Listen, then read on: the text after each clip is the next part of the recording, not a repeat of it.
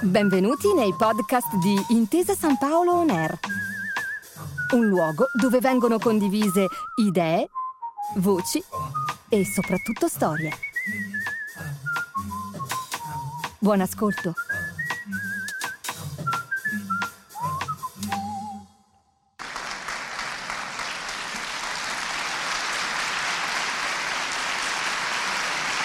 Grazie.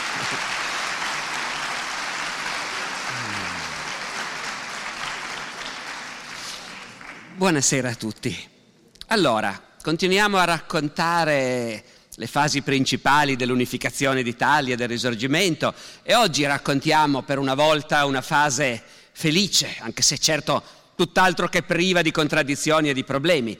Raccontiamo l'unica delle tre guerre di indipendenza che è stata vinta sul campo senza discussione raccontiamo due dei protagonisti dell'unificazione d'Italia, eh, Cavour e Vittorio Emanuele, loro due, perché qui siamo a Torino e il nostro ciclo parla di Torino e del Piemonte e del loro ruolo nell'unità d'Italia. Naturalmente c'è anche un terzo protagonista che aleggia e che alla fine verrà fuori, che è Garibaldi, che non era torinese né piemontese, diversamente da questi due, era però suddito del Regno di Sardegna, essendo nato a Nizza. Verrà fuori alla fine. I due protagonisti inizialmente sono Cavour e Vittorio Emanuele. Cavour e Vittorio Emanuele sono in realtà, come dire, il lascito positivo del disastro del 48-49. Il disastro della prima guerra di indipendenza ha voluto dire anche un rinnovamento profondo nella leadership del Regno di Sardegna. Il re Carlo Alberto se n'è andato, ha abdicato, è andato in esilio, ha lasciato il posto a suo figlio Vittorio Emanuele II, che noi siamo abituati a vedere nell'iconografia come un uomo grande, grosso, coi baffoni, la barba, lunghi capelli, le borse sotto gli occhi. In realtà è un ragazzo di 29 anni quando sale al trono.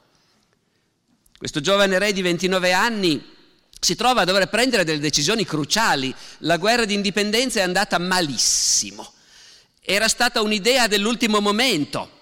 La politica Sabaud era sempre stata, fino a poco tempo prima, una politica reazionaria come quella dei Borboni. Eh, solo all'ultimo momento Carlo Alberto ha deciso di buttarsi invece dalla parte dei patrioti, dei carbonari, di quelli che vogliono fare appunto l'unità d'Italia. È andata malissimo. La propaganda dinastica alimenterà poi la leggenda del giovane re il quale resiste alle pressioni del maresciallo Radetzky, il vincitore di Custozza e di Novara, il quale vorrebbe convincerlo ad abolire lo statuto, la Costituzione, il Parlamento, le elezioni, i partiti, a riportare anche il Regno di Sardegna sulla linea di tutte le altre monarchie reazionarie d'Italia ed Europa. Secondo la leggenda, appunto, Vittorio Emanuele resiste, rifiuta. In realtà bisogna distinguere. A parole Vittorio Emanuele è uno capace di dire a tutti quello che vogliono sentirsi dire e quindi a parole in quell'inizio del suo regno prende le distanze dal, da suo padre e dall'ideale apparentemente assurdo in quel momento di fare, di fare l'Italia. All'ambasciatore francese Vittorio Emanuele II dichiara mio padre ingannava tutti col suo regime deplorevole. Il fantasma dell'indipendenza italiana è stato fatale al nostro sventurato paese. Il fantasma dell'indipendenza italiana. A Radetzky che lo invita a chiudere con le riforme liberali e tornare all'assolutismo, Vittorio Emanuele dice sì sì assolutamente, ha assolutamente ragione i liberali bisogna tenerli a bada. E quanto ai democratici, che sarebbero a sinistra dei liberali nella visione del tempo, sono quelli che vogliono un'apertura ancora maggiore alla libertà politica di stampa, quanto ai democratici, dichiara il re Vittorio all'ambasciatore austriaco, sono canaglie, bisogna schiacciarli come mosche, impiccarli tutti quanti. Dopodiché, appunto, Vittorio aveva una grandissima capacità di dire a tutti quello che volevano sentirsi dire. Sta di fatto che però lo statuto lo mantiene. mantiene lo statuto, mantiene il tricolore. All'indomani del disastro del 48-49, il Regno di Sardegna rimane l'unico paese in Italia dove è in vigore una Costituzione, dove ci sono i partiti, le elezioni, il Parlamento, la libertà di stampa. E questo porta come frutto l'altro dei due uomini di cui parleremo oggi, il conte di Cavour. Perché il conte di Cavour nel 1948 aveva deciso che questo nuovo mondo in cui appunto esistevano i giornali liberi, esistevano i partiti, si poteva candidarsi alle elezioni, questo mondo che non esisteva assolutamente fino a pochi mesi prima, che era impensabile in Italia fino a pochi mesi prima. Il conte di Cavour aveva deciso che a lui questo nuovo mondo interessava molto, offriva delle belle opportunità per un uomo che non sapeva più bene che cosa fare perché aveva già avuto più o meno tutto dalla vita. Il conte di Cavour è uno degli uomini più ricchi del regno, è un imprenditore attivissimo nella borsa, nell'agricoltura, è, è pieno di soldi, è un economista rispettatissimo, gli manca la politica. Nel 1948 si è buttato in politica, che voleva dire allora innanzitutto partire dai giornali.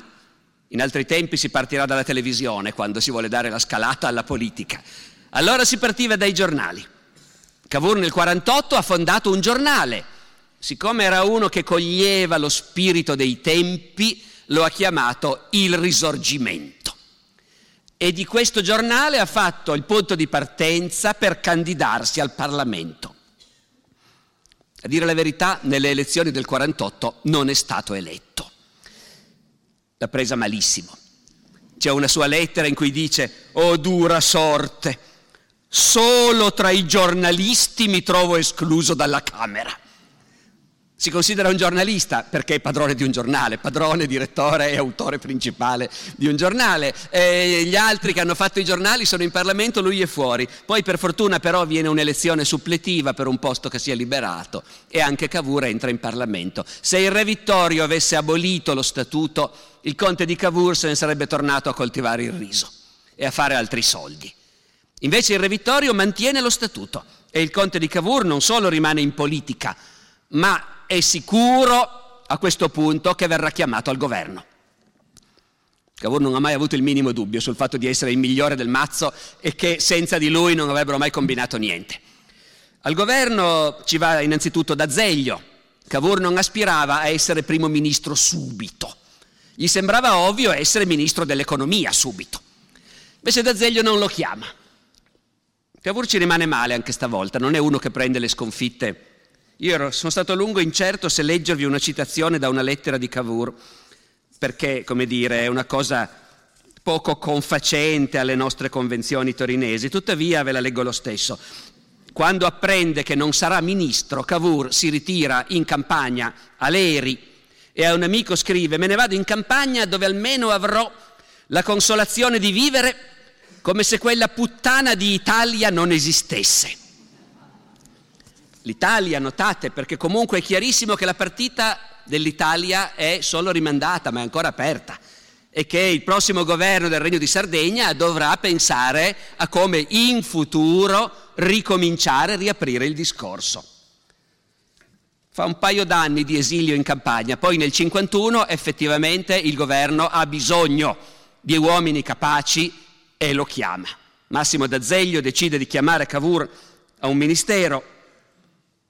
È contentissimo D'Azeglio di aver chiamato Cavour perché, perché uomini di quella stazza, di quella forza ce ne sono pochissimi. Dice D'Azeglio, eh, Cavour è un autentico gallo da combattimento, una specialità che ci mancava.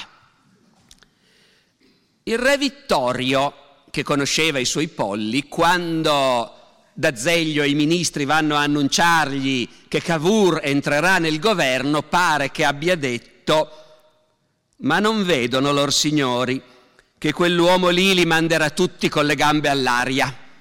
Peraltro parlava in piemontese e usò un'espressione alquanto più forte. Eh, effettivamente Cavour in Parlamento comincia immediatamente a minare il terreno sotto i piedi di D'Azeglio, Massimo stai sereno, Massimo sta sereno per un po' fin quando non scopre che la maggioranza parlamentare ormai è in mano a Cavour. Cade il ministero d'Azeglio, subentra il ministero Cavour. Il ministero Cavour fa tante cose, ma a noi oggi ne interessa una, la politica estera. Fa anche tante altre cose trafori, ferrovie, investimenti, spese, debito pubblico per far crescere il paese, ma a noi interessa la preparazione dell'unificazione. Cavour chiara una cosa, bisogna riprovarci, però se è andata male dobbiamo capire perché è andata male. E perché è andata male? Ma perché gli altri governi italiani avevano promesso a Carlo Alberto di dare una mano, e poi non hanno fatto quasi niente. E il Piemonte da solo non ce la può fare? Assolutamente. L'Austria-Ungheria è dieci volte più forte. Non si chiama ancora Austria-Ungheria, si chiama ancora Impero d'Austria in quel momento. Allora, se vogliamo pensare a riaprire il discorso di una bella guerra contro l'Austria per cacciar fuori lo straniero dall'Italia del nord e allargare il dominio dei Savoia come minimo al nord Italia, L'idea è quella, un bel regno dell'Alta Italia. Però non possiamo farlo da soli, ci vuole qualcuno che dia una mano. E chi può essere?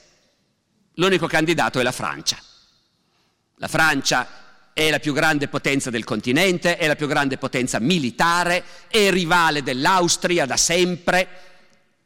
E in Francia regna Napoleone III, il nipote di quel Napoleone I che era stato amico dell'Italia, aveva creato un regno d'Italia. Allora, l'idea è dobbiamo convincere Napoleone III ad intervenire in caso di guerra fra il Piemonte e l'Austria. Per far questo Cavour, come sapete, ricorre a innumerevoli idee. Un'idea vincente è partecipare alla guerra di Crimea. Questa guerra che nessuno ha mai capito né allora né dopo che, guerra, che, senso avesse e perché si dovesse combattere e che però in quel momento infiamma l'opinione pubblica in Francia e in Inghilterra. E siccome la Francia e l'Inghilterra fanno questa guerra contro la Russia, noi manderemo i bersaglieri in Crimea. A morire se necessario sulla Cernaia a morire soprattutto di colera e di dissenteria. Sapete che quasi nessun soldato piemontese è morto in battaglia in Crimea, ma migliaia sono morti di malattia. Dopodiché, vinta quella guerra, il Regno di Sardegna parteciperà alla conferenza di pace a Parigi, dove le grandi potenze vincitrici cominciano a pensare al futuro dell'Europa e Cavour sarà lì a discutere insieme a loro. Ricorre anche ad altri mezzi, eh? A Parigi, in quel momento, nel 1956, durante la conferenza di pace, si è trasferita da poco una giovane coppia aristocratica torinese, eh, il conte Verasis di Castiglione con sua moglie Virginia. Eh, la contessa di Castiglione ha 18 anni, è sposata da un anno, come si usava a quei tempi, ha già avuto un figlio, ma a quel livello sociale un figlio ci sono tante balie, nutrici e, e istitutrici per occuparsene. E nel dicembre 55 la contessa Castiglione e il marito hanno, si sono trasferiti a Parigi per un po'. Eh, hanno preso alloggio, mi piacerebbe sapere se l'hanno fatto apposta, in Rue de Castiglione, eh, che prende il nome da una battaglia di Napoleone, non c'entra niente con loro è stata presentata a corte Virginia e Virginia è, era famosa a Torino e diventa subito famosa anche a Parigi come una delle donne più affascinanti che si potessero incontrare. Mm, perché vi racconto questi pettegolezzi? Perché in realtà Cavour veramente non lasciava niente di intentato e di conseguenza in una sua lettera a Rattazzi durante il congresso di Parigi scrive sono qua che sto assediando l'imperatore, sto assediando Napoleone III per convincerlo a qualunque costo a fare questa alleanza. Cito, faccio tutto quanto so. Ho persino cercato di stimolare il patriottismo della bellissima Castiglione, onde seduca l'imperatore. Questo è testuale di Cavour, quindi. Eh, Virginia De Tanini pare che ci riesca e insomma questo avrà raccontato fino a un certo punto. Napoleone III era un vecchio cospiratore abituato a tutto, abilissimo a gestire, a prendere, a gestire il potere, certamente non si sarà fatto influenzare più di tanto, ma insomma tutto serve. Al congresso di Parigi Cavour ha un obiettivo preciso, come vi dicevo, preparare una nuova guerra che permetta non l'unificazione dell'Italia. L'unificazione dell'Italia è una cosa da fare prima o poi, è nell'agenda. Cavour da sempre, anche come economista, è molto interessante vedere le sue opere, le sue pubblicazioni. Cavour, economista, scrive sul problema dei trasporti in Italia, delle ferrovie in Italia, delle, sport, delle esportazioni dell'Italia e ragiona in termini di Italia, globalmente, come unità territoriale, economica, molto prima che l'Italia sia unificata. Quindi l'orizzonte è senza dubbio quello. Però chissà quando ci riusciremo, bisogna andare un po' per volta. Il problema principale è l'Italia meridionale. Al nord, se si riesce a sconfiggere gli austriaci e a occupare il Lombardo-Veneto, poi gli altri piccoli stati crolleranno, il Ducato di Parma e Piacenza, il Ducato di Modena, anche il Granducato di Toscana. Al centro c'è lo Stato pontificio e lì invece è un altro discorso, meglio rimandare qualunque discorso sullo Stato pontificio. E poi c'è il Sud. Sul Sud ci sono delle idee abbastanza chiare, non l'unificazione, è troppo lontano, in mezzo c'è appunto il Papa, però che si possa pensare un giorno al Sud di mandar via i Borboni, che con la loro politica repressiva si sono un po' screditati, anzi molto screditati agli occhi del mondo, e che quindi in Europa, specialmente in Inghilterra, che è il paese più moderno e più liberale che ci sia, eh, i Borboni si sono ormai guadagnati la fama di dinastia forcaiola, impresentabile, e allora forse i Borboni si potrebbe buttarli giù. Sempre Cavour da Parigi, dal congresso di Parigi, scrive, mi pare al suo segretario Costantino Nigra, dicendo stasera incontrerò il ministro degli esteri inglese. Credo, qui cito, eh, credo di potergli parlare di gettare in aria il bomba, dove il bomba sarebbe Ferdinando II delle due Sicilie, detto il re bomba dopo la repressione dell'insurrezione di Messina. Gettarlo in aria quindi, ma non ancora per unificare, sarebbe bello se sul trono di Napoli si potesse mettere un Savoia, per esempio. Di cugini disoccupati ce ne sono, e allora un passo per volta. Capite? È un disegno che ha degli obiettivi di lungo termine, l'unità, degli obiettivi più vicini, buttare fuori gli austriaci, e poi tutto quello che si riesce a fare a seconda del momento, senza imprigionarci in progetti troppo rigidi. Vedremo cosa si potrà fare. Fatto sta che Napoleone III alla fine accetta l'idea. Nel 1858 conferma a Cavour che in caso di guerra contro l'Austria la Francia interverrà. Cavour scrive alla Marmora, ministro della guerra, prepara i cannoni. E l'anno prossimo andremo in parata a Milano, se non a Venezia. Come vedete, l'obiettivo è quello, l'Alta Italia. E quando la promessa di Napoleone si concretizza in un trattato di alleanza, gennaio del 59, a questo punto importa una cosa sola, provocare l'Austria e convincere gli austriaci a dichiararci guerra, perché a quel punto Napoleone interverrà. Come si fa a provocare l'Austria? È facilissimo, basta richiamare i riservisti. Gli eserciti prima di una guerra si gonfiano assorbendo i soldati in congedo e quando cominci a richiamare i riservisti vuol dire che prepari una guerra e quindi i paesi confinanti si offendono e si allarmano. Il Piemonte comincia a richiamare riservisti e l'Austria comincia a mandare truppe in Lombardia. A questo punto c'è un momento drammatico per Cavour perché Napoleone III all'ultimo momento cerca di tirarsi indietro. Napoleone III è molto incerto. Dovete immaginare la sua posizione, è un Bonaparte, erede della rivoluzione francese e di certi valori, diciamo così, di sinistra. Tra questi valori di sinistra c'è anche fare la guerra alle monarchie assolute e aiutare i popoli a liberarsi. E l'opinione pubblica di sinistra in Francia questo si aspetta. Però Napoleone III in realtà è andato al potere con il consenso anche della borghesia, dei militari, del clero. Ha promesso una politica moderata.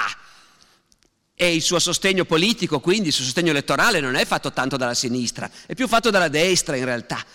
In particolare dal clero che del risorgimento italiano ha una gran paura, perché pensa innanzitutto, e lo Stato pontificio allora che fine farà?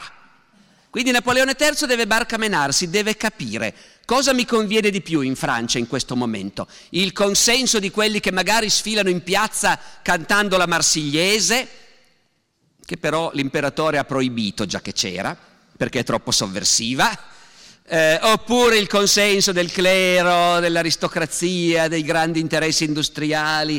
A un certo punto eh, Napoleone III, quando vede che la guerra si avvicina, si prende paura pensa che potrebbe ottenere lo stesso risultato, cioè visibilità per lui, convocando un grande congresso europeo a Parigi, dove tutti si mettano d'accordo.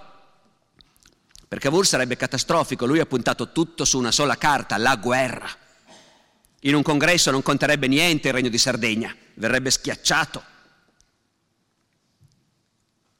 Il 19 aprile 1859 l'ambasciatore francese a Torino va a svegliare Cavour in piena notte dicendogli che è arrivato un dispaccio da Parigi e l'imperatore ha deciso definitivamente di convocare un congresso.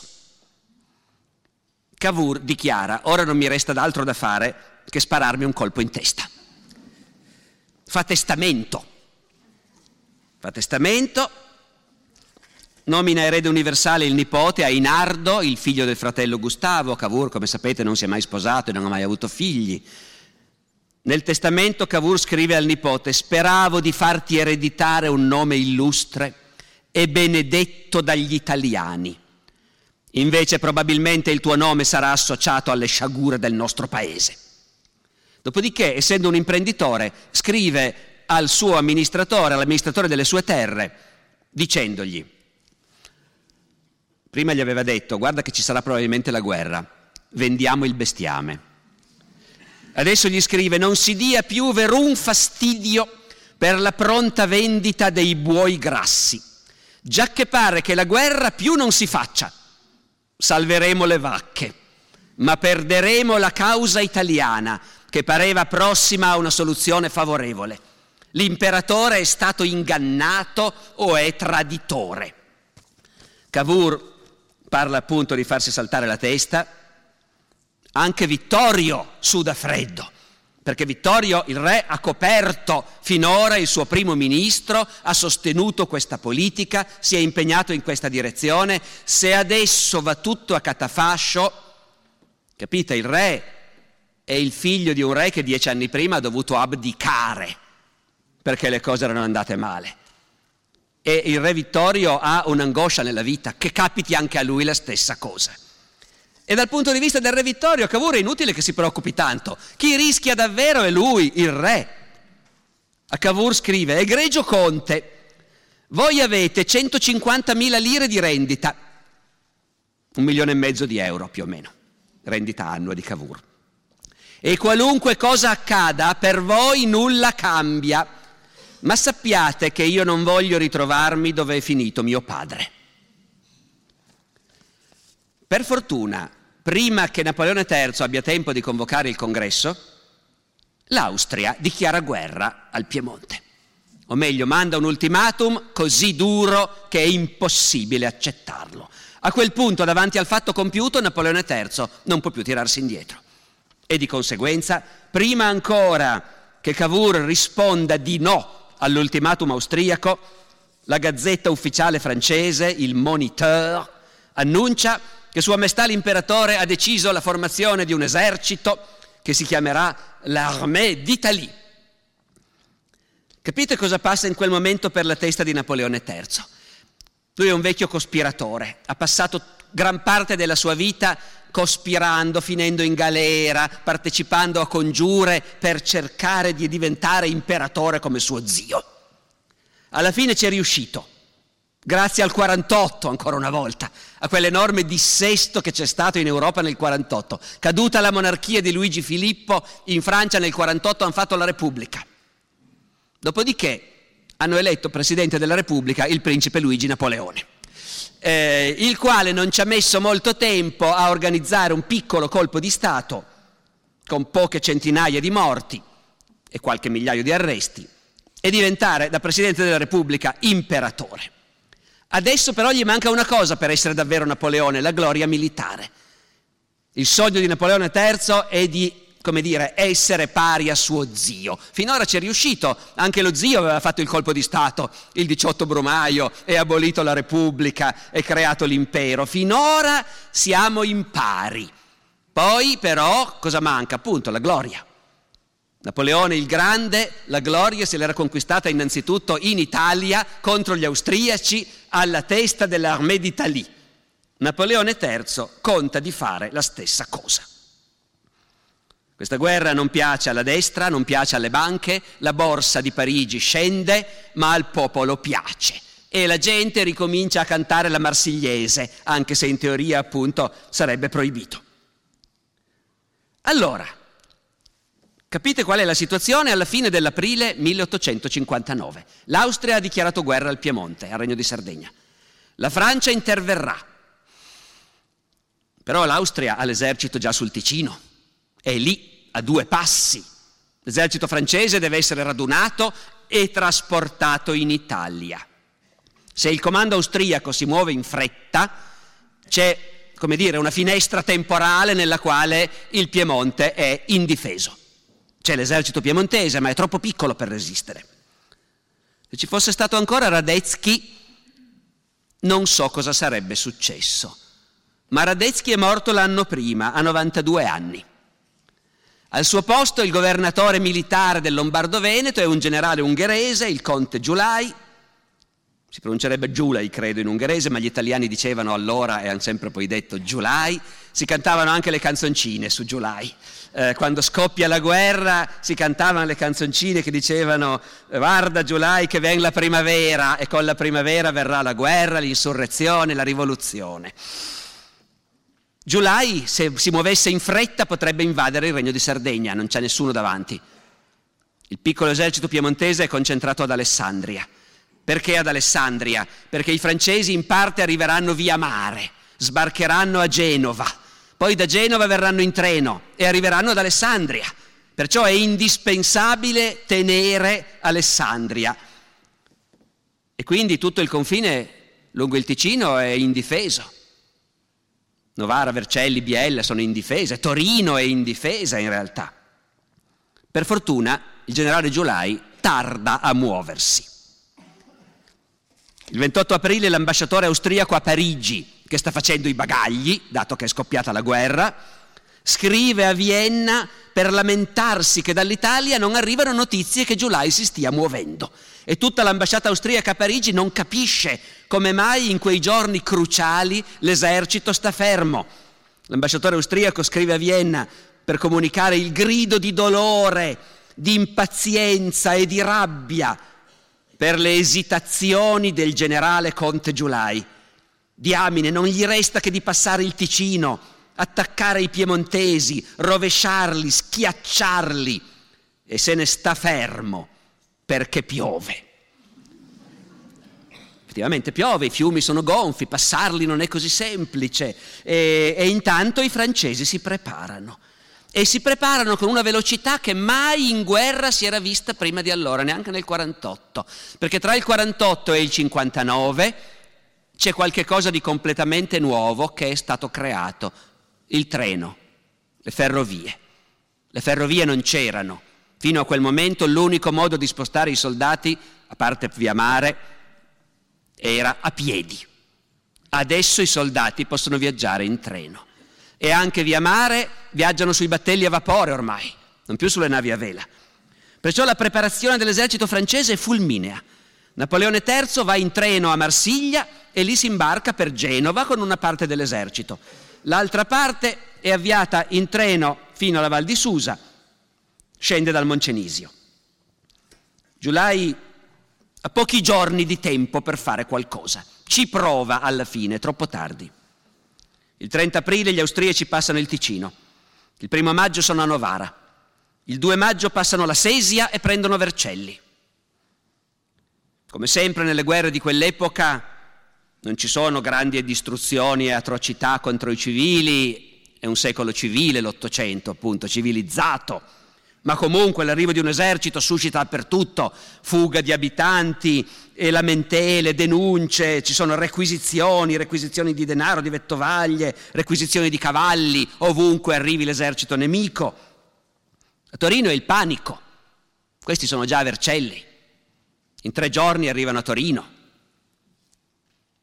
Cavour, il 4 maggio, scrive alla sua amante Bianca Ronzani, ballerina di origine ungherese che da alcuni anni è la sua amante e con cui ha un rapporto fortissimo, di, di grandissima confidenza.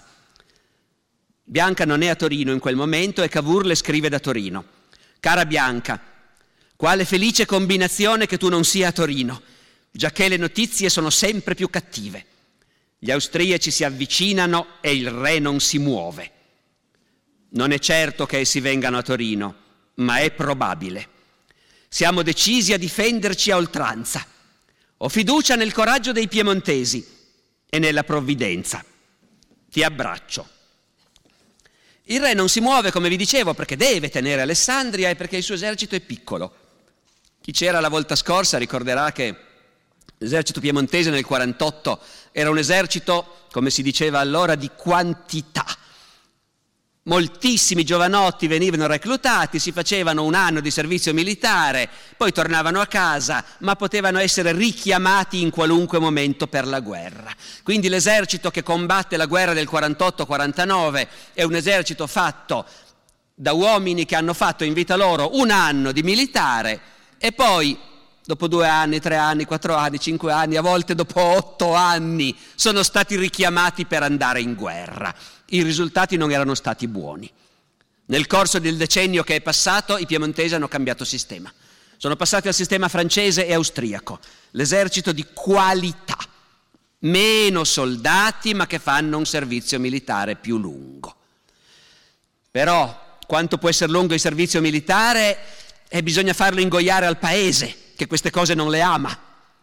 E che percentuale dei giovanotti lo dovranno fare anche questo bisogna farlo accettare al Paese, che queste cose non le ama. E siamo in un Paese costituzionale con le discussioni in Parlamento.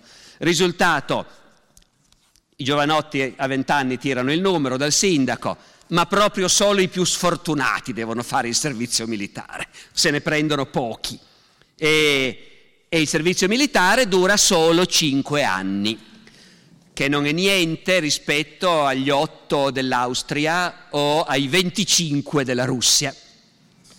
Risultato, il re Vittorio ha 60.000 uomini, Giulai ne ha 120.000, il doppio. È impossibile affrontarlo. Quando Giulai si mette in marcia da Vercelli verso Torino, Cavour decide di ricorrere al piano d'emergenza che era stato preparato. Si aprono tutte le dighe e le chiuse del Vercellese e si allaga l'intero territorio, non a livello delle risaie ma a un livello più alto. L'intero Vercellese e la Lomellina sono allagati. I danni sono enormi, bestiame affogato, da, ma, ma l'esercito austriaco marcia con l'acqua alla cintola e praticamente non si muove più. La cosa meravigliosa è che questa specie di diluvio universale che era stato preparato da tempo ed è stato affidato per l'organizzazione a un ingegnere idraulico importantissimo, l'uomo che si era occupato de, dei progetti del canale Cavour, eccetera, e questo ingegnere idraulico si chiamava l'ingegner Noè.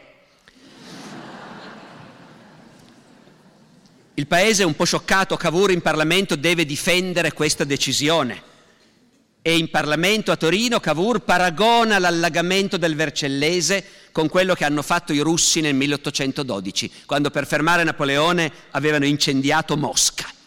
E Cavour dice, se io non mi fossi preso la responsabilità di ordinarlo, a quest'ora gli austriaci sarebbero in questa sala. A Vienna, ciononostante, a un certo punto scoppia l'entusiasmo. I giornali pubblicano un dispaccio dall'esercito che risulta datato da Torino. Dunque l'esercito è entrato a Torino. Poi arriva una rettifica, sono entrati a Trino, Vercellese. E a quel punto i francesi stanno scendendo dal Moncenisio e stanno prendendo il treno a Genova. E quando Giulai se ne rende conto, torna indietro. L'invasione del Piemonte è finita, adesso i più forti sono i nostri e perciò sono i nostri che vanno all'attacco. Il treno, di nuovo, fondamentale. Da Alessandria si potrebbero fare tante cose. Cosa si fa? Si attacca stando a sud del Po, verso Piacenza Oppure si rimane a nord, si va a nord del Po e a quel punto si va verso Vercelli e Novara. In altri tempi ci volevano molti giorni per spostare un esercito anche solo da Alessandria a Vercelli e Novara. Adesso si fa in poche ore col treno. Perciò si decide. L'intera forza viene spostata da Alessandria. I piemontesi che sono già a Casale passano la Sesia per primi. Quando gli austriaci se ne rendono conto, attaccano i piemontesi che hanno appena passato la Sesia, sperando ancora di fermarli. È la prima battaglia importante della guerra, Palestro. E a Palestro gli austriaci sono seccamente sconfitti e ributtati indietro. I piemontesi hanno passato la Sesia, il giorno dopo la passano anche i francesi e si va avanti. Come sempre, in queste guerre del risorgimento che si combattono nella pianura padana, il problema è bisogna passare i fiumi, uno dopo l'altro. E il nemico sta dietro e cerca di impedirtelo. È tutto un gioco di ponti, di guadi, di trovare il guado che magari il nemico non conosce e non sta difendendo, oppure di gettare nuovi ponti con degli equipaggiamenti fatti apposta, ma bisogna farlo molto in fretta, in un posto dove il nemico non ti aspetta. Passata la Sesia bisogna passare il Ticino e i francesi e i piemontesi riescono a passare il Ticino e attaccano il nemico che è a Magenta. La battaglia di Magenta è una vera grande battaglia dove si affrontano 60.000 uomini per parte e dove le perdite cominciano ad assomigliare a quelle delle vecchie guerre napoleoniche. Chi di voi c'era giovedì scorso ricorderà forse che nella prima guerra d'indipendenza le perdite erano bassissime. La sensazione è che quegli eserciti erano molto timidi, era difficile mandare gli uomini all'attacco quando si vedeva che non, non andava tanto bene. E, e invece qui l'arrivo dei francesi ha cambiato le cose. Queste sono battaglie più feroci, dove le truppe combattono più ostinatamente e non si fermano alle prime perdite. Alla battaglia di Magenta gli austriaci perdono fra morti, feriti e prigionieri più di 10.000 uomini, il 16% di tutti quelli messi in campo. Sono le percentuali che uno riscontrava nelle battaglie napoleoniche. E dunque, sconfitti anche a Magenta, gli austriaci devono ritirarsi verso il quadrilatero, come al solito, verso l'unica zona dietro il Mincio dove si sentono un po' al riparo. E perciò Napoleone e Vittorio entrano in trionfo a Milano. Esattamente come aveva predetto Cavour. Prepara i cannoni e andremo in parata a Milano. Naturalmente fra i due alleati non tutto è sereno, anzi fra alleati le cose sono sempre difficili. Gli alleati eh, stanno facendo una cosa insieme, ma non è detto che abbiano la stessa agenda, gli stessi obiettivi e che si vogliano bene. La coesistenza tra Vittorio e Napoleone III non è per niente facile. Vittorio Emanuele è l'esponente orgoglioso di una dinastia molto antica, davvero molto antica, risale all'anno 1000, e Napoleone III è un parvenu. Ma il parvenu è strapotente ed è il fratello maggiore ed è lui che ha l'esercito grosso e senza di lui non si può fare niente. A Vittorio questo ruolo, come dire, di stare in secondo piano e di obbedire all'alleato sta molto stretto. Vittorio Emanuele su Napoleone III. Chi è dopo tutto quest'uomo, questo bischero? l'ultimo venuto dei sovrani d'Europa, un intruso tra di noi. Farebbe meglio a ricordare chi è lui e chi sono io, il capo della prima e più antica dinastia regnante d'Europa. Risultato, Vittorio, che finora ha fatto il re avendo come primo ministro Cavour, e quindi un uomo di dieci anni più di lui, molto più intelligente di lui con un carattere forte almeno quanto il suo. E perciò Vittorio in tutti questi anni ha fatto molta fatica a rispettare il suo ruolo di sovrano costituzionale che deve avallare le decisioni del primo ministro e che fa, come dire, eh, viene fuori a ogni piè sospinto. Vittorio Cavour vicino ne farebbe volentieri a meno se potesse. Cavour, Vittorio lo chiama il maestro. E, e, siccome a scuola sappiamo che Vittorio non studiava quasi niente e con i maestri aveva un pessimo rapporto, questo la dice già lunga. Cavour a sua volta disprezza profondamente Vittorio. È il re e Cavour in quanto monarchico convinto lo dice io rispetto nel re il simbolo della monarchia e della futura unità d'Italia, dice anche questo, e sono pronto a dare anche la vita per lui. Ma come uomo gli chiedo una cosa sola, di starsene il più alla larga possibile. Allora, fra questi due uomini che fanno scintille, eh, Vittorio è partito per la guerra felicissimo, Cavour rimane a Torino e Cavour non potrà più dar troppo fastidio e il re Vittorio finalmente potrà fare quello che gli piace veramente fare. Lo aveva detto due o tre anni prima quando era in visita a Londra, lo aveva detto alla regina Vittoria, che puntualmente l'aveva annotato nel suo diario. Vittorio aveva detto alla regina, io l'unica cosa che mi piace veramente fare è la guerra. Se non potessi fare la guerra, piuttosto mi faccio frate. La regina Vittoria aveva anche scritto nel diario, è uno stranissimo uomo.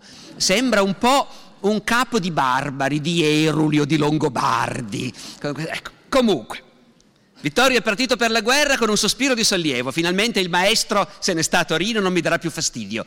Purtroppo si trova accanto l'imperatore, il quale gli dà fastidio e come. Vittorio si riduce a scrivere a Cavour dicendo sono caduto dalla padella nella brace. Siamo sottoposti a nuove tribolazioni. Non è più lei che ci tormenta, è il degnissimo imperante, il quale ci comanda a bacchetta. D'altra parte i generali e gli aiutanti di Vittorio sono molto contenti che ci sia l'imperatore al suo fianco, perché Vittorio, che è bravissimo quando si tratta di galoppare in mezzo alle pallottole facendo il bravo e incoraggiando i soldati, non è quel gran generale che crede di essere e i suoi lo sanno benissimo. Anche Napoleone III alla fine si scoprirà che non era un gran generale, ma in quel momento tutti credono di sì. Il generale Solaroli, aiutante di campo del re Vittorio, scrive in una lettera durante la guerra. Il nostro re, all'infuori del coraggio e dell'avventatezza, non ha nulla, non ha occhio né sangue freddo, non si ricorda mai il nome di un paese, che facendo la guerra con le mappe, capite, magari ecco. Chi sa far la guerra è l'imperatore, fortuna per noi che abbiamo alla testa un tale uomo. Il problema è che anche Cavour a Torino è un po' preoccupato perché non si fida per niente di come il re sta conducendo le cose e quindi continua a scrivergli dandogli consigli. Potete immaginare com'è contento il re, il quale scrive a Cavour, lei mi dice che devo essere circondato da tanti geni che mi impediscano di fare delle bestialità. Pare che lei mi considera un grande asino nel mio mestiere se lei mi parla ancora una volta così, vedrà cosa farò. Manderò via tutti d'intorno a me e mi circonderò di meno capaci ancora. E farò vedere se io non so fare il mio mestiere senza tanti consiglieri. Pensate alla faccia che avrà fatto Cavour a Torino quando riceve questa lettera. Dopodiché, dopodiché, per fortuna, a togliere tutti d'impaccio arriva un nuovo protagonista, l'imperatore Francesco Giuseppe, il quale noi siamo abituati a considerarlo come un vecchione perché regnerà fino al 1916, ma in quel momento è anche lui un giovanotto, il più giovane di tutti, 29 anni. E il Kaiser Francesco Giuseppe, persa la fiducia nel conte Giulai dopo il disastro di Magenta e di Milano, decide di venire di persona in Italia a prendere il comando del suo esercito. E decide di contrattaccare. Risultato, mentre i francesi e i piemontesi, passato l'Adda, passato l'Oglio, avanzano prudentemente verso il Mincio senza sapere dov'è il nemico e quindi mol- su molte strade, in molte colonne separate, su un lunghissimo fronte che dal lago di Garda viene giù per decine di chilometri. Dall'altra parte, senza che nessuno lo sappia, l'esercito austriaco passa il Mincio per venirgli incontro. Ma anche gli austriaci non sanno dov'è il nemico e vengono avanti perciò su un fronte molto lungo e divisi in molti gruppi. Il 24 giugno, di colpo, scoprono di essere a due passi gli uni dagli altri. E il 24 giugno si combatte la doppia battaglia di San Martino e Solferino, dove i piemontesi per tutto il giorno vanno all'attacco degli austriaci sulle alture di San Martino, perdendoci una marea di morti e di feriti, ma continuando ad andare avanti con Re Vittorio che è nel suo elemento e galoppa appunto alla testa delle truppe con la sciabola sguainata, divertendosi un mondo e dicendo ai soldati Forza Fiei, aventa pie San Martin, se noi aleman fan fe San Martin a noi altri, ecco, e dopodiché, dopodiché la sera gli austriaci sgombrano San Martino perché nel frattempo più a sud il grosso austriaco comandato dal suo imperatore è stato affrontato dai francesi comandati da Napoleone III e dopo una durissima battaglia gli austriaci sono crollati e quindi gli austriaci si ritirano e le battaglie di Solferino e San Martino sono vinti. Gli austriaci lasciano sul campo qualcosa come 22.000 morti e feriti, il, 22% di quelli, il 20% di quelli entrati in battaglia. Francesi e piemontesi perdono qualcosa come 15 o 17 mila morti, feriti e prigionieri. La battaglia di Solferino è una grande vittoria ed è anche un grande shock. L'imperatore Napoleone III comincia a pensare che forse la guerra non è così divertente come aveva creduto. E comincia anche a pensare che forse quando i giornali francesi pubblicheranno gli elenchi dei morti, l'opinione pubblica francese non sarà così contenta. E per di più viene anche a sapere che questa sconfitta austriaca sta spaventando tutto il mondo tedesco. In Germania c'è un'altra grande potenza, la Prussia, che non ama l'Austria per niente, però non vorrebbe che i francesi si allargassero troppo. E Napoleone III comincia anche a pensare che comunque questi due, questo re spaccone e incompetente Vittorio Emanuele e questo ministro troppo furbo Cavour, forse è meglio non metterli alla testa di un grande regno italiano, Chissà se alla Francia farebbe comodo, forse non troppo.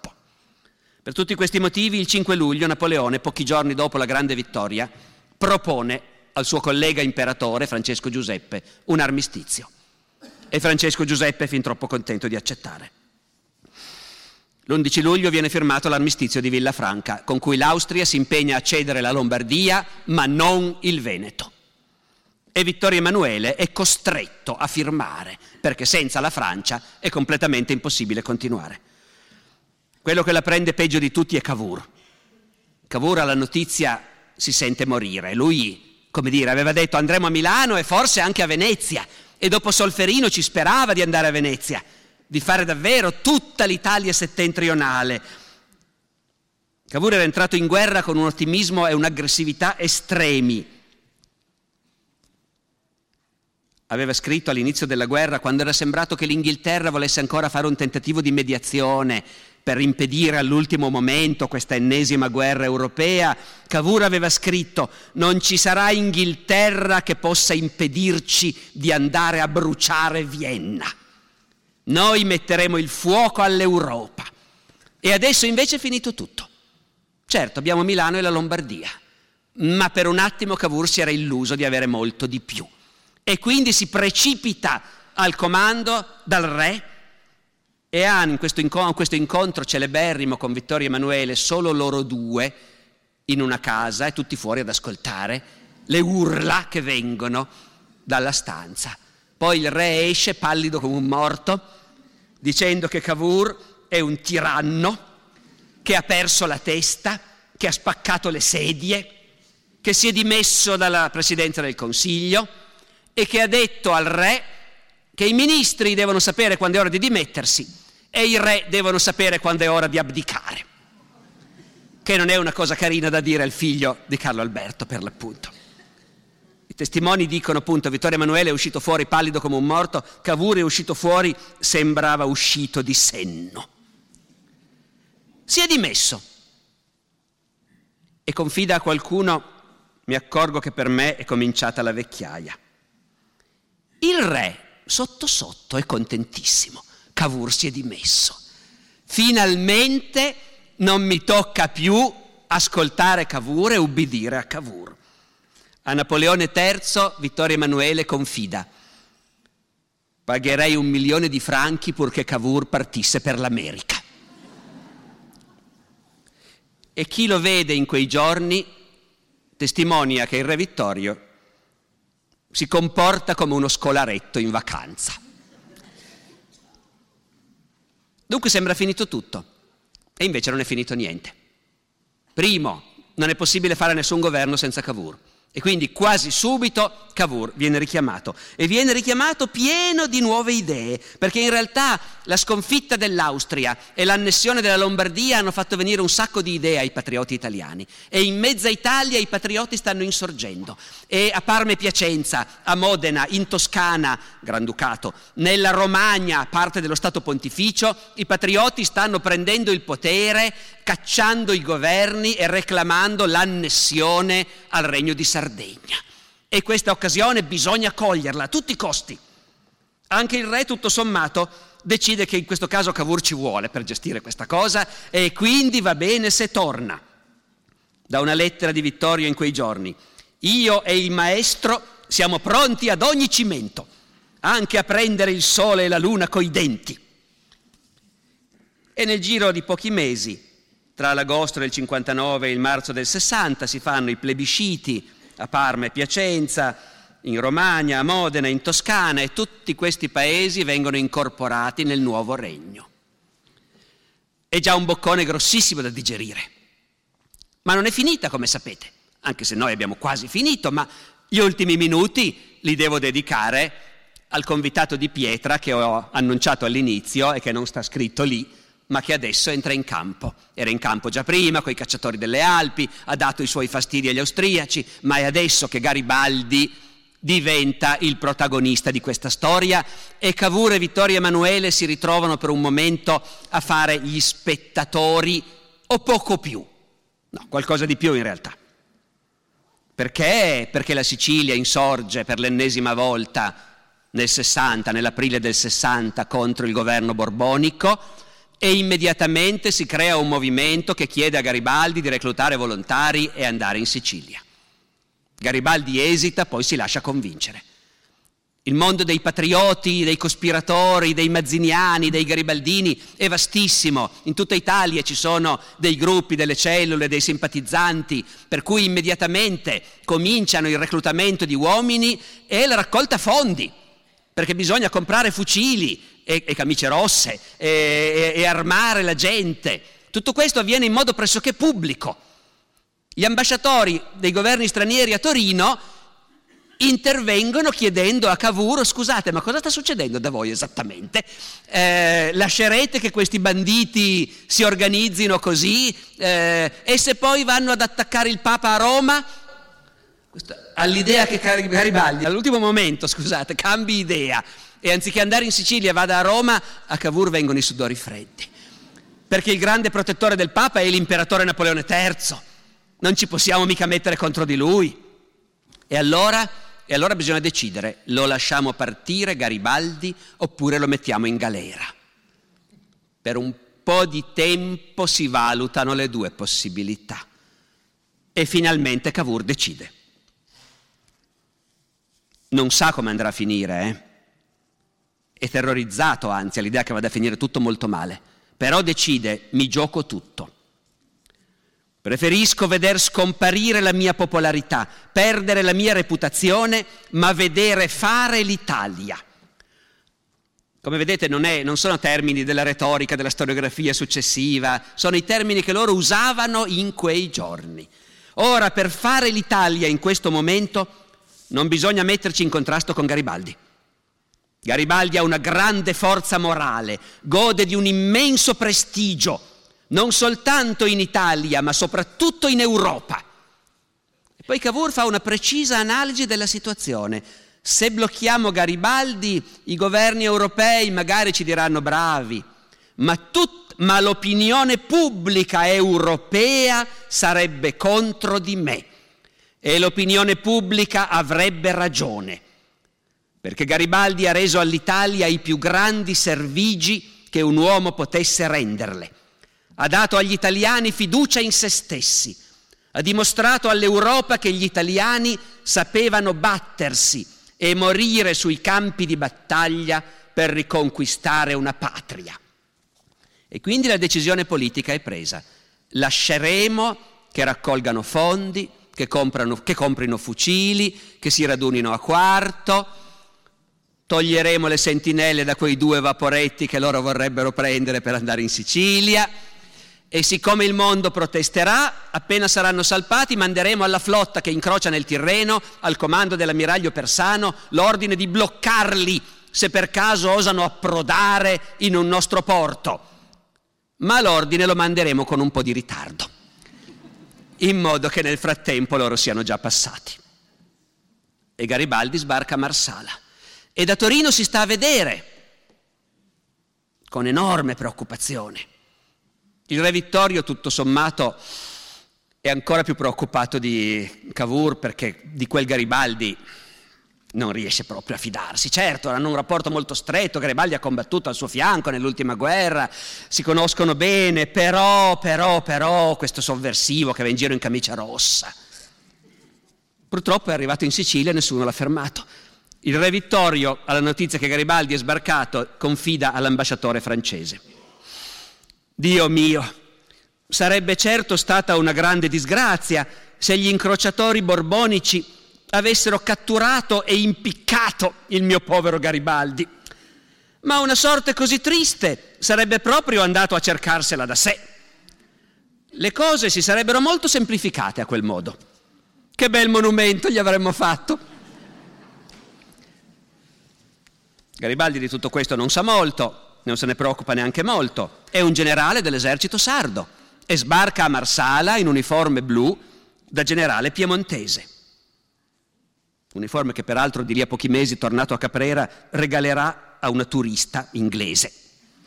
Anzi no, la regala se non sbaglio a un contadino che la vende a una turista inglese, perché a Caprera c'è la fila naturalmente dei turisti che vogliono vedere il grand'uomo. Però Garibaldi è sbarcato in divisa da generale piemontese e prende Palermo e si proclama dittatore della Sicilia. E da Torino si sta a vedere, dicendosi, cos'è meglio per noi? Che si fermi lì forse, forse sì, se si fermasse lì. Eh, e però poi in Sicilia sarà meglio che ci andiamo noi, perché lasciarla in mano a Garibaldi cosa mai succederà? Cavour scrive in quei giorni, in Sicilia c'è Garibaldi, circondato da ciò che va di peggio in fatto di mazzinianesimo. E tenete conto che Mazzini è un terrorista condannato a morte, eh? non è l'eroe nazionale che noi pensiamo. Accecato dalla vanità, dichiara voler fare l'Italia dalle Alpi all'Isonzo per darla a Vittorio Emanuele. Cavour fa fatica a crederci che questo davvero possa avere questa idea e poi sia pronto a regalare tutto al re. È un notorio repubblicano, questo Garibaldi. Intanto non organizza nulla, anzi lascia cadere nell'anarchia il paese che liberò dalla schiavitù. Cosa fa un grande politico in questa situazione? Aspetta di capire cosa succede. In mezzo a tante difficoltà cerco di guadagnare tempo. Ma Garibaldi è pronto a sbarcare in Calabria e risalire verso Napoli. E anche qui le potenze europee fanno pressione sul governo di Torino perché fermi Garibaldi ma di nuovo Cavour, nonostante tutti i brutti presentimenti, decide no, non lo possiamo fermare, lasciamolo andare. Si fa così. Si manda una lettera ufficiale del re Vittorio a Garibaldi in cui gli si dice generale, caro generale, ottima impresa, la liberazione della Sicilia è stata una grande cosa, adesso è meglio che vi fermiate per non proseguire una guerra fratricida fra italiani. E questa lettera si farà vedere agli ambasciatori stranieri. Poi l'ufficiale che porterà la lettera prenderà Garibaldi da parte e gli dirà, generale, personalmente e a voce da parte di Sua Maestà, non tenga conto della lettera, vada pure avanti.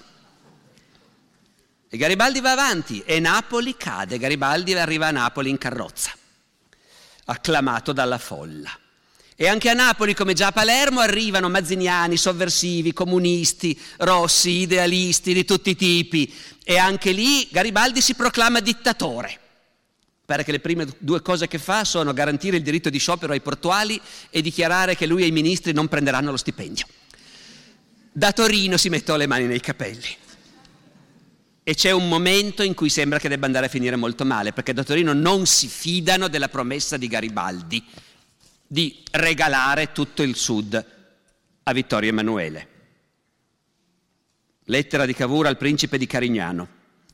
Il re ha deciso di marciare su Napoli alla testa del suo esercito per ridurre alla ragione Garibaldi e per gettare in mare quel nido di repubblicani rossi e di socialisti demagoghi che si è formato attorno a lui. È una cosa che ripete anche in una lettera al suo segretario Costantino Nigra. Se Garibaldi persevera in quel cammino funesto in cui si è messo, entro una quindicina di giorni andremo a ristabilire l'ordine a Napoli e a Palermo, anche a costo di gettare tutti i garibaldini a mare. Il re Vittorio, come al solito, è più truculento, sterminarli fino all'ultimo. Dopodiché arriva un telegramma di Garibaldi che dice Maestà, vi aspetto, quando venite vi consegno tutto. Ci troviamo a Teano, va bene Teano? Ecco, consegno tutto, me ne vado. Io ho fatto l'Italia per darla a Vittorio Emanuele, l'avevo detto e lo faccio. E perciò si viene giù e si incontrano. E Garibaldi cede i poteri dittatoriali sull'intera Italia meridionale al re Vittorio e se ne va a Caprera. E l'Italia è fatta. E l'hanno fatta per eh, un po' più di metà loro due. E l'ha fatta per quasi l'altra metà Garibaldi. Però non sarà l'Italia che a Garibaldi sarebbe piaciuta. Garibaldi è stato realista. Lui sarebbe, avrebbe voluto una repubblica democratica. Avrà una monarchia piuttosto conservatrice e reazionaria. Diritto di voto solo per i ricchi, libertà di stampa fino a un certo punto, però, però è il meno peggio che ci poteva essere. Verrà fatta e gestita senza Garibaldi e purtroppo verrà gestita anche senza Cavour, che come sapete muore quasi subito. E forse se Cavour non fosse morto, quell'Italia sarebbe stata un po' meno strettina e un po' meno reazionaria e un po' meno ottusa di quello che poi invece purtroppo in parte è risultata. Eh, Vittorio è rimasto ancora per molti anni, fra i tre forse era quello meno indispensabile, lui invece è rimasto ed è un padre della patria. Grazie.